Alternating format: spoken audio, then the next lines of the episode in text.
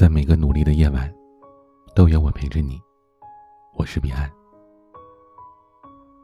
这个世界本来就不公平，可这个世界有异常公平。你得到的，其实都是你应得的。你有多努力，就有多特殊。这个道理，一定尽早让孩子知道。所有偷过的懒，都会变成打脸的巴掌。小学的时候，练书法，周末要背着墨水瓶去老师家，瓶子没拧紧，墨水把包里的文具都染脏了。我生闷气，觉得书法太讨厌了，难学又惹祸，学了几天就不愿意再去了。后来念高中，语文作文总是拿不到理想的分数。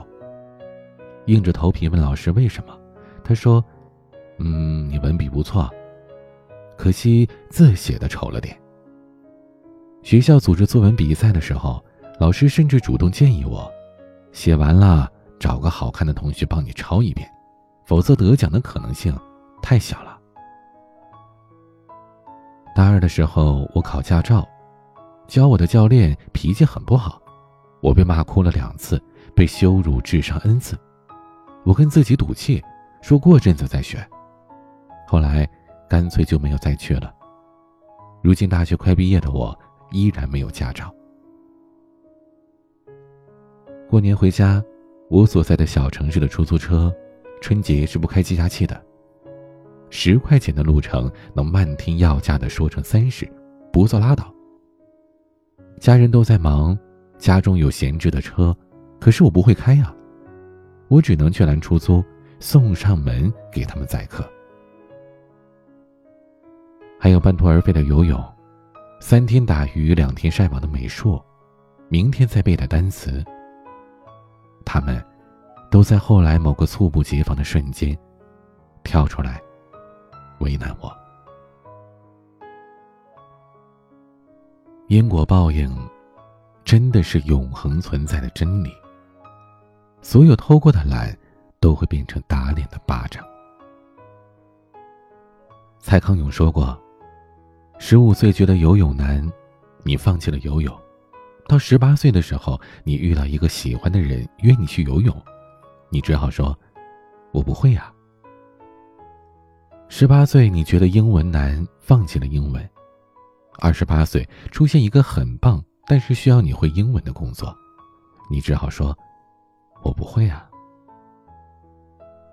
人生前期越嫌麻烦，越懒得学，后来就越可能错过让你动心的人和事，错过新的风景。这个社会在极严厉的惩罚着不读书的人。每当有人劝你努力读书，考一个好大学，以后找个好工作的时候，你是不是嗤之以鼻呀？即使为了不忤逆家长，做出口是心非的应允，你心里是不是也在这么想？在这个金钱至上的社会，大学生毕业了连工作都找不到，更不要说买房买车、结婚生子了。在这个万众创业、人人有机会改变自身阶层的时代，大学生大多都会把脑子读坏的，连交际能力都堪忧，能有啥出息？谁谁谁初中辍学了？他的小伙伴最终考到了名牌大学，十年之后呢？身为部门经理的某某已经开始考虑要不要录用他名牌大学毕业的小伙伴了。总之，在你的脑子里已经将读书无用奉为了圭臬，将赚钱至上视为信条。可是啊，千万不要拿这样个别的例子去忽悠那些还不成熟的孩子。因为这样的人真的只是极少数，你得问问自己，你有没有人家那样的毅力、勇气和智慧？如果没有，你还是好好读书吧。因为读书，你才能选择想要的生活。孩子，我要求你努力读书，不是因为我要你跟别人去比成就。而是因为我希望你将来会拥有选择的权利，选择对你有意义、有时间的工作，而不是被迫谋生。孩子啊，总有一天你会长大的，你要肩负起自己的人生。你知道这个世界上有多少人每天埋头苦干，却只能勉强维持温饱吗？你知道这个世界上有多少人拼命的努力，却只能蜗居在地下室吗？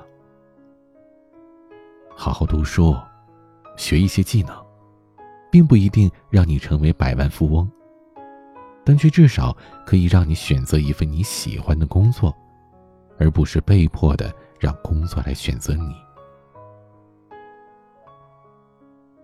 孩子，我从来不认同一定要交有用的朋友这种很功利的看法。但我不得不承认，结交一些优秀的朋友可以让你受益终生。和一群优秀的朋友来往，你能从他们身上学到很多，比如责任，比如坚持，比如好的习惯。和一群优秀的朋友来往，你能更好的了解自己，你可以清楚的认识到自己的优点和不足。和一群优秀的朋友来往，你们可以一起成长，一起进步，一起变得更加优秀。然而，不努力读书，你很难结交到这些优秀的朋友。朋友都是一个圈子里的人。努力刻苦的人很难和不学无术的人成为好朋友。不是因为看不起，或者是配不上，而是因为这两种人他们价值观不同，没有共同语言，很难交流。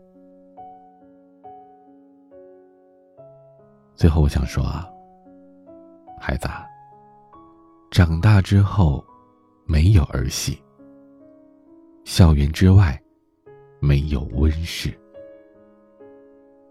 请记住，外面的世界从来不会轻易的原谅你。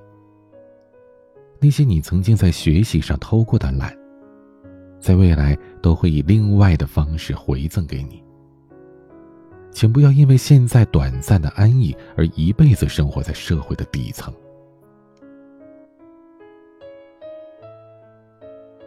当你们的孩子不想学习，或者厌恶学习的时候，记得告诉他。现在的努力，都是以后有更多可以选择的机会。请不要被偷过的懒变成打脸的巴掌。今天的玩具，胡夏演唱的《那些年》。欢迎添加我的私人微信号：彼岸幺五零八幺七，彼岸拼音的全拼加数字。幺五零八幺七，或者关注我的微博，发私信向我咨询求助都可以。我是彼岸，晚安。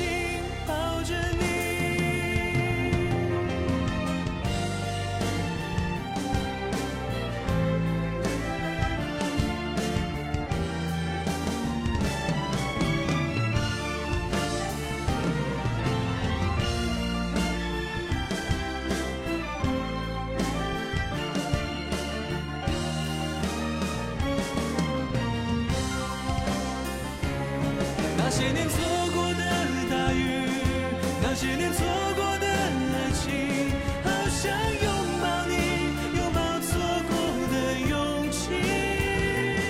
曾经想征服全世界到最后回首才发现这世界滴滴点点全部都是你。那些年